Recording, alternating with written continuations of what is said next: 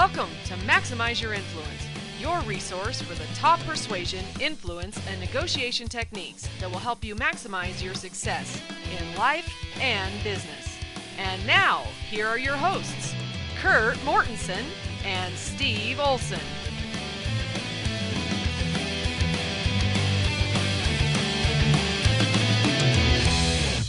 Welcome to episode 73 of Maximize Your Influence. Steve Olson here with Kurt Mortensen, locked and loaded for another episode of Power Packed Persuasion Stuff. That's a value add word, a verbal packaging stuff that Kurt totally is on board with. We're going to get it rolling here. We've got a geeky article moment in just a minute, but we want to continue to remind you to go to maximizeyourinfluence.com and click on uh, episode 72. You can read more and, and click that. And that is where you'll find the link for the contest that we did last week. What was the contest, Kurt? Do you even remember? Oh, going way back. Hold on, hold on. Oh, yes, I do. Presentation skills. We want to hear audio from your presentation or hopefully a video. There's a spot there to upload it to us. We're going to give you some free feedback. We won't mock you on the show. We won't name names, but we're going to help you out. And it kind of helps us out too to see what blunders are out there, what's going on. So the contest is Send in your videos, send in your audios. We'll give you critique, we'll give you feedback. And the winner gets, I don't even remember that part, Steve. What does the winner get? The winner gets a free year subscription to University of Persuasion. Oh, yeah, that's our plug. You got to go to universityofpersuasion.com, check out our annual 52 week super duper. There's my verbal packaging of the day. nice, nice. Yeah, if it's my emotional scars from my kids watching Barney, but that's a whole nother oh, story. Oh, oh. Go to universitypersuasion.com, check it out. Some great stuff, great free training there too, and it'll really help you out. Cool, cool. Yeah, universityofpersuasion.com is where you find that program. But like I said, go to maximizeyourinfluence.com, click on episode 72, and you can listen to that episode. I would recommend it because we give some presentation blunders, things that you should avoid, and they will increase your chances of winning the contest, of course. And we're also going to give a prize to the worst presentation, but we have not decided what it is yet because we don't want to incentivize poor performances and waste a bunch of our time looking at uh, stuff that you didn't even try to do well. so that's right. It's yeah. got to be legit. It's got to be legit, or we'll just toss it. We'll just toss it. it's not like a totally democratic contest. You know, we're we're dictators here on maximize your influence. Yep. so that ought to make you like us more if you don't already. So Kurt, we we have a geeky article moment to get to in just a second. I had a big old porterhouse steak at Morton's in Orange County, California on Friday night, and it was delightful. That is good eating. I'll put my plug in for that. That is the place. But I do feel sorry for the waiters and waitresses who do have to memorize the menu. I thought that's kind of cruel and unusual, but that's what they do. Well, we had a cruel and unusual waitress. She's going to be the blunder a little bit later on, but Mm. Given the dinner I had at Morton's, it was not heart healthy, and you have an article that might help me. How's that for a segue? Well, since you are stuck on steak and we have to talk about food on every show, and you're not going to give up your steak, I'm going to give you another way to create heart healthiness. Is that a word? To create more health for yeah. your heart. Go, Urkel, give us the sound. Bingo. All right, got it. So this one's interesting. Let's talk a little bit about optimism. This is a University of Illinois. They found that you have better cardiovascular health when you're optimistic, opposite of those who were cynical had worse cardiovascular health. All these big words today. So they looked at 5,100 adults and they looked at their levels of optimism, you know, half full, half empty. We've all heard it before. And this is done by Dr. Rosalba Hernandez. Hopefully, I've gotten that right. And she said this is significant, looking at the different characteristics, mental health, what was going on, looking at what people are doing. But a lot of it came down to optimism or pessimism. See, researchers found a correlation between total health scores and their amount of optimism. Now, I'm not sure how they measured that. There's different ways to do that. I've seen different tests on optimism and pessimism. And it's really interesting that they came together and they found this out. This is published in the Journal of Health Behavior. I know you're probably going to get it in the mail this week. You can take a look at it. And I've said this before that optimism increases your ability to persuade and influence. People want to be around you, they want to be influenced by you. And, and pessimism is the opposite. And understand, not only does it help you be more influential, this study shows it actually helps your heart and I guess if you're pessimistic, if you're negative, not only does it suck the life out of others, it sounds like it's sucking the life out of you and your heart. and it makes a big difference. And can optimism be learned? And I'm going to say absolutely. I don't know if I can say that. The book I would recommend is Dr. Martin Seligman. It's called Learned Optimism. If this is something that you have a challenge with, it'll not only help your ability to influence, but it also helps your physical health. Well, it makes sense. We all know that person that is just so stressed out, they're a ball of negativity, and it always ends with a heart attack or a stroke, doesn't it? It usually does. And, and so when we logically think about it, it makes a lot of sense. But wow, it really helps your heart to be optimistic. And it doesn't mean that you're not looking around corners. Maybe something could happen, preparing for the worst. But you're, for the most part, thinking, you know, things are going to turn out. It's going to be okay. People enjoy being around you. You're not sucking the life out of people. You're not that negative, ornery, pessimistic person that just pulls everybody down. And again, let me reiterate optimism can be learned. So, is there such thing as too optimistic? You know, you mentioned Barney earlier in the show. Yes, I would say yes. If you're sitting on the couch thinking, I'm the best and people love me and I'm rich, and you don't work and you don't do anything and you just keep checking your mailbox, that would be too optimistic. And it's important, like I say, to look around the corners. You know some things are going to happen, but just overall, you know, even though there's going to be bumps in the road, even though there are going to be some hard times, for the most part, overall things are going to eventually work out for you. Yeah, yeah, definitely those optimistic people. Not, of course, being the one that I know a few of these, and you probably do too, that they're so optimistic that they're just not real. Um, mm-hmm. Um, everything is peachy all the time, and you don't feel like you ever have a real conversation with them. True. It, it's just like, whoa, whoa, too much. Turn it down. Turn it down. Yeah, they're putting on a show. They're putting on a show, and that's you know, it takes a lot of Prozac to maintain that uh, mentality. yes, does. That would be a double dose right there. yeah, now that I'm thinking it, those people they kind of have that blank look in their eyes, like they're on Prozac. if you're on so it, there's no, two ways no to learn offense. optimism. You can read the book, or you can take Prozac. That's There right. is your message of the day. That's right. And in America, we will go for number two. Take the pill. okay, well, good. That's a good article. I appreciate that, Kurt and Mr. Urkel doing a great job as always. And we want to, now that we've talked about optimism, my daughter tried this technique on me this morning. She slammed the door in my face. Oh, fun. yeah, yeah. She's the seven year old I've mentioned it various times on the podcast who is all red personality type A. We like to joke that she's going to sue us one day, her parents. you know. Wouldn't be surprised. So, we want to talk about that. I joke about door in the face, but it's a legitimate persuasion technique that frames value. Sometimes when you present your product, your prospects, it might land with a giant thud. They don't think it's that great, or maybe maybe a competitor went before you and stole your thunder. We need to be able to frame value, and because it's all relative, isn't it? We need to be able to s- decide what is the starting point from where our prospects are going to perceive the value of our product. Absolutely. And this is used to judge the perception of time, adjust the perception of value, use door in the face technique. And it's a powerful technique that can really change how people perceive your product your service and even the value. Because if people are saying, oh, it's too expensive, you can't blame them. It's your fault. You've blown the presentation. If you want to create more value or show that the project's not going to take as much effort as they think it is, you use door in the face because it's a knee jerk reaction for humans too expensive, too much time. I, I can't do that. They visualize it's going to be this big, huge thing. We use door in the face to kind of adjust that perception. And what it is, is you take this large, unreasonable request that's just like way out there. And this works really well in negotiation, by the way.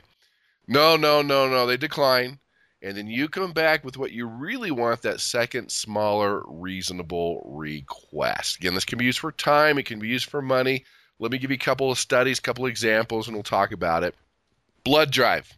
It's around about 5% of people actually donate blood on a regular basis.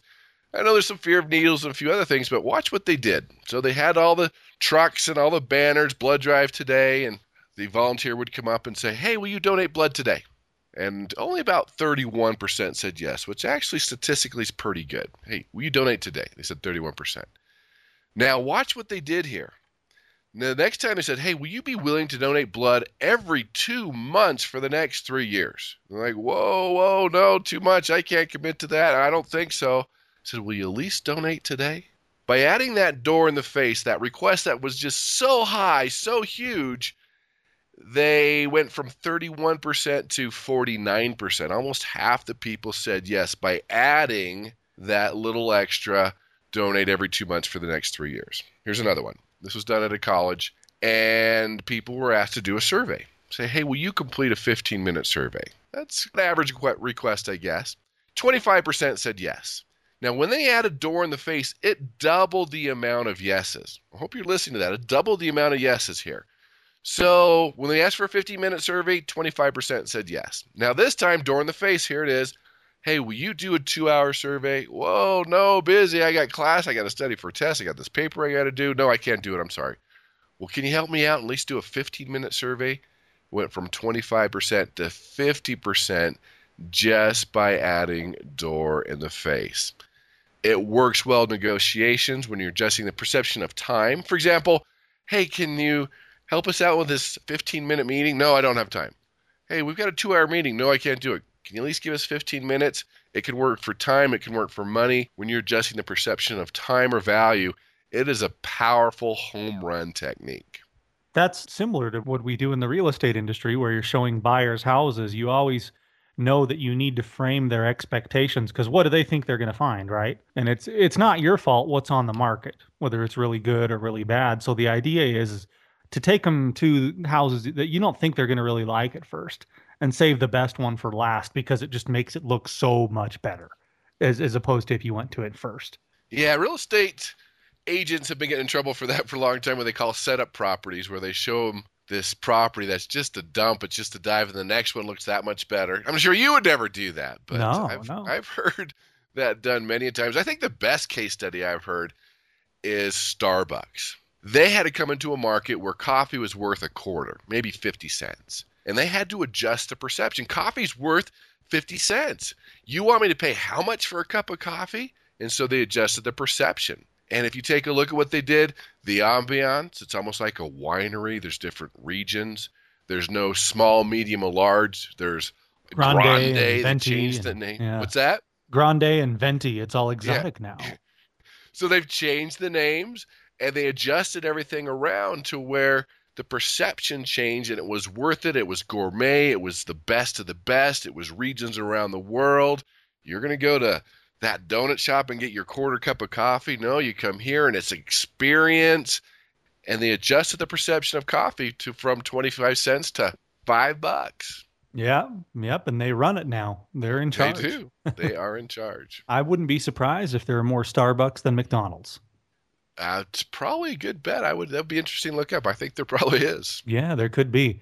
Well, how do you walk that line between I'm going to do the door in the face, right? I'm going to give somebody an offer that they're not going to like, and that's going to adjust their expectations. But how do you not go too far and end the conversation or offend them so much that you don't even have a second chance? Does that question make sense? Oh, that's perfect. No, that's a great question because if you cross that insult zone where you're just way out in left field, there's no way you pull that number out of the air. You're just being a butt. I don't know if we can use that word. Then it has the opposite reaction. So it has to become in. We talk about real estate quite a bit to where there has to be a way. Where did that number come from? You say, well, you know, based on my formula, based on the market, based on these last three homes that we looked at, based on the legal, and you can fill in the blank, whatever it is, let them know that you didn't pull that number out of the air, that there's a reason for it. Even though it's kind of high, this is where it came from. And one of the other ways to do that too is not to pull out a number of the air like $300,000. Odd numbers are more persuasive than even numbers. If you say something, well, it's according to my numbers, it's $305,407, that's more persuasive than just straight $300,000. In fact, it's interesting with numbers is that odd numbers at, when they end with odd numbers are more persuasive than even numbers. We see this at Walmart. It's now it's not ten dollars; it's nine dollars and ninety seven cents. And when it ends in a seven, for some reason now that's out pulling even the number nine, which has been a shift in the world of persuasion and influence. Right, right. In the high end consultative sale, it's funny because prospects oftentimes want to play poker with you, right? What are you going to offer me and how much are you going to offer it to me for? And when you start asking them things about budget and expectations, like I said, they want to play poker and they want to say, well, tell me what you got, right? So it's hard. You got to be careful with the door in the face because you don't know where the face is. There's a difference between slamming the door in somebody's face and giving them a concussion, okay? So you've got to have that conversation and get some of their expectations out there and see if you can get them to talk about numbers because it's old school negotiation blunders, Kurt, where people afraid to mention the first number because they think that that's going to be the absolute best that they're ever going to get. Right. Yeah, and we've talked about that. Do not be afraid. As long as you've done your research to put the first number out there, statistics show that you'll get better offers. You get to dictate the starting point of the negotiation. And if they give you this big wide eye and say, Whoa, I can't believe that, you're calm, you're in control, and says, Well, what were you looking for? What were you expecting to invest? What numbers did you come up with with your research? Let's talk about it. And understand, too, it is of that poker game, like you mentioned. Negotiators are trained in Negotiation 101, where you come out with the offer. Even though when it's acceptable to them, they're going to say, Is that the best you can do? And you have mm-hmm. to be able to look them right in the eye and say, Yes, it is. Mm-hmm. Yeah. And that's just by being legitimate and transparent and, and, and being ethical. I mean, people can feel that. They don't feel like that you're jerking them around at some point there. And I, I had a mentor teach me that you need to get that conversation out there. You need to talk about budget for example. And if they absolutely refuse it, he taught me to say, well, I can get some numbers together for you, but without having any idea of where you want to be, the only thing I can guarantee you about my numbers is that they're going to be good for me. right. So you're afraid that uh, that's the best you're going to do if you come, that's not the case. I want to do a win win deal here, and you got to tell me what kind of ballpark we're in so I have something to work with. And it's, it's hard because some people just still won't. It is a very old school negotiation a technique, but you know, you, you need to try to not be throwing darts in the dark if you can help it. Yeah, I agree with that too. And another thing we talk about the psychology of a negotiation using the, the door in the face is, you know, people are coming to negotiate. They want to play that game. They know that it is a negotiation. What I mean by that is sometimes people think, "Oh, I don't want to play the game. Here's my number." And you have to be careful with that. Just human psychology. If you went to, again, I guess we're talking about real estate today, a home and say, "You know what? I'll give you $250,000." And they say, okay, let's do it. That's terrible for the yeah. process because the person, even though it's a win win situation and an easy negotiation, you've just sabotaged the whole thing because they're like, well, that was too easy. Maybe I could have got more. What's going on? They accepted too fast. They didn't even try to negotiate. And you get all these thoughts, and guarantee a phone call the next day is going to say, uh, no, or, or, or we can't do that. We need to renegotiate this. You got to be very careful with that people expect that natural give and take. That's what makes them feel satisfied with what they got. They had to fight a little bit to get the number. They got the best mm. deal. And I, I, felt that way before. You know, I got a deal on something and wow, you know, they agree to it right away. You start wondering, okay, what am I missing here? Well, let me put it to this this way for the listeners that it is a game and you've got to play. If you don't want to play the negotiation game, you're going to lose because they're coming to play. And if you're not willing to play, you will lose and it's just how the system works. That is how it works. You've got to play the game. It's fun. You told me last year on Valentine's, I was whining about how I hate playing the game, and you're like, "Yep, but you got to play it." That's how it is. You gotta play it. You, you gotta, gotta, get your it. points. You gotta keep the love alive. That's just how it is. Oh, it's coming. It's coming again. I I did make plans this year. Oh, there you go. I'm on top of it. I mean, you got to get babysitters like five months in advance. There's a thousand people to every babysitter on that holiday, you know? That's a tough one. And they're going to charge you a premium too. Uh, they know. They got you over a barrel on that one. You're dead. Anything else on door in the face while we're at it? It works well. Again, adjusting the perception of time and money. I mean, Disneyland or any amusement park uses this where you see this fancy ride. It's the best of the best. It says 60 minutes. You're like, kids want to go and you wait. And they do a couple things to you. First of all, it'll never be 60 minutes. It'll probably be like 40. So you're excited to only have to spend 40 minutes in this line. But the other thing they do is you're, hey, I'm getting close. I'm getting close. I'm getting close. And then you turn that corner and you got a whole nother set of, of those yeah. ropes. Yeah. you get almost there. You almost there. You almost there. Oh, another set of those ropes. And so they do a couple things. They start with a big number and it's going to be lower than that. But they also adjust your perception to where you think you're doing pretty good instead of because if you saw that whole huge line that would really be tough to stand in line. And even though you've they've adjusted your perception with the 60 minute mark. Disneyland is so good at that. I mean, oh, they are. They are. Amazing. That's a whole study of influence right there. You could write volumes of books on what Disneyland. I mean, those people they herd like 25,000 cats daily. I mean, and they get a, as much money as they possibly can out of each of those wallets. It's just wow, what a mill! I mean, that place is great. 20 bucks for a turkey drumstick. yeah. And Yeah. they get it from you. They sell. I know they do it. You see, They are good. They're good at what they do. A lot of the studies, the research, the smells, the lights, the colors, the lines, the people coming out happy. I mean, people are smiling after they've just had all their money taken from their wallet. Yep. They've spent half the day in line, but everyone's happy they had a good experience. And I, in fact, hats off. I think that deserves a ninja sound. Let's hear a ninja. Give it a ninja. There it is. Good for them. They're happy. And that's the thing. It's okay to take people's money. They leave happy and they'll come back again. They'll recommend to all their friends. That's how it is done. Everyone is yeah. happy. It's a win win situation and it's a profitable business for them. Yeah, everything they do is. I was in Orange County on Friday and Saturday last week, staying at the Sheraton on Disneyland Drive. I, I mean, Disneyland was out my front door.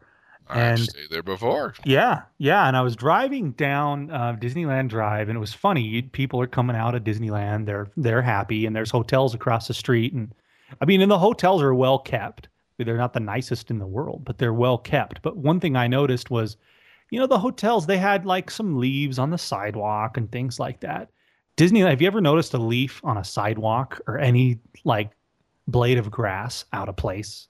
If you're going to be the happiest place on earth, you got to be perfect. And it always just is spectacularly clean uh, everywhere. Oh, it is. I, well, I grew up down there. My best friend got a job doing the sweeping late at night, making sure it was clean. They did it all throughout the day. Sometimes they did do it at night, and it was their thing. That's all they had to do.